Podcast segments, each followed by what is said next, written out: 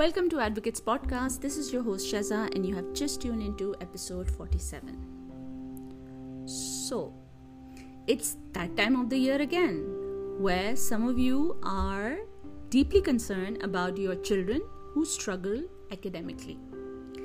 Kids that have learning differences, for example, dyslexia, dyscalculia, dysgraphia, ADHD, or even dyspraxia. If your child is struggling academically, behaviorally, or socially, the transition from summer back to school can bring on additional stress for your child and your family.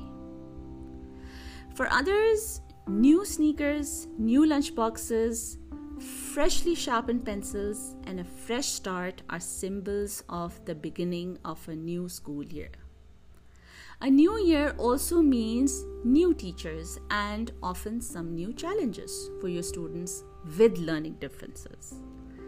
When a child has a learning difference, we have a particularly important role as parents in their education.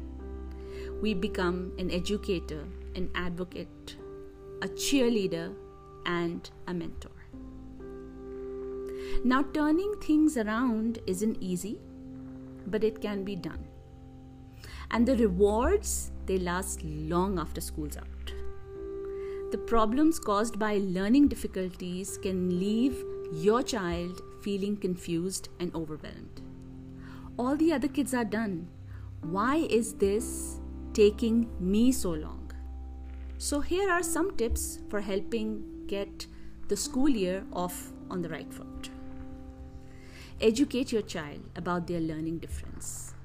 Understanding how it affects them will make it easier for them to prepare for problems before they come up. For example, if you know your child's ADHD and it makes it hard to stay organized, so you work together to find and practice strategies that help them stay on track. That way, they will have the skills they need before school even starts. Well, setbacks can happen, they will happen, but they don't have to be the end of the world. Another most important point is that communication, you have to understand that communication is key. Communication is probably a parent's most important job for back to school.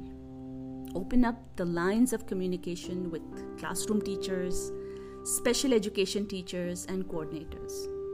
Schedule a phone conference and be sure to discuss the most important topics like expectations.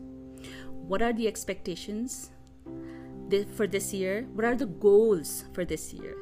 And the concerns that you as a parent have for your child for this year. Getting everyone on the same page at the very start helps to start the school year strong. Teach your child self, child self advocacy. In an ideal situation, children gradually begin to take on more and more ownership of their learning and ultimately taking an active role in participating in putting together an individualized learning plan. Students are often identified later, and many students find themselves needing to self advocate sooner or, la- or rather than later.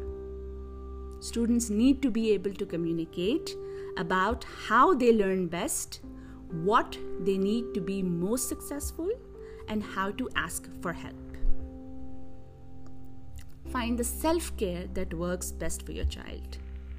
Now, school for a child with a learning difference can be very exhausting.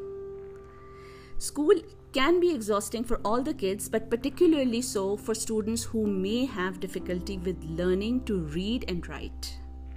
Knowing how your child best recharges and refreshes at the end of a day, at the end of a long day, is extremely helpful it's going to help you in the long run.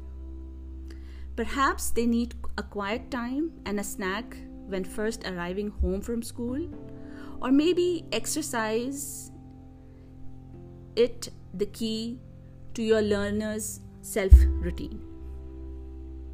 Helping your child determine this and supporting them in their self care endeavors is supporting not only their reading and writing, but the whole child and their social and emotional well being. That's all for tonight. I hope this podcast has helped some of you in understanding how to make this transition of summer back to school easier for your kids. Until next week, good night.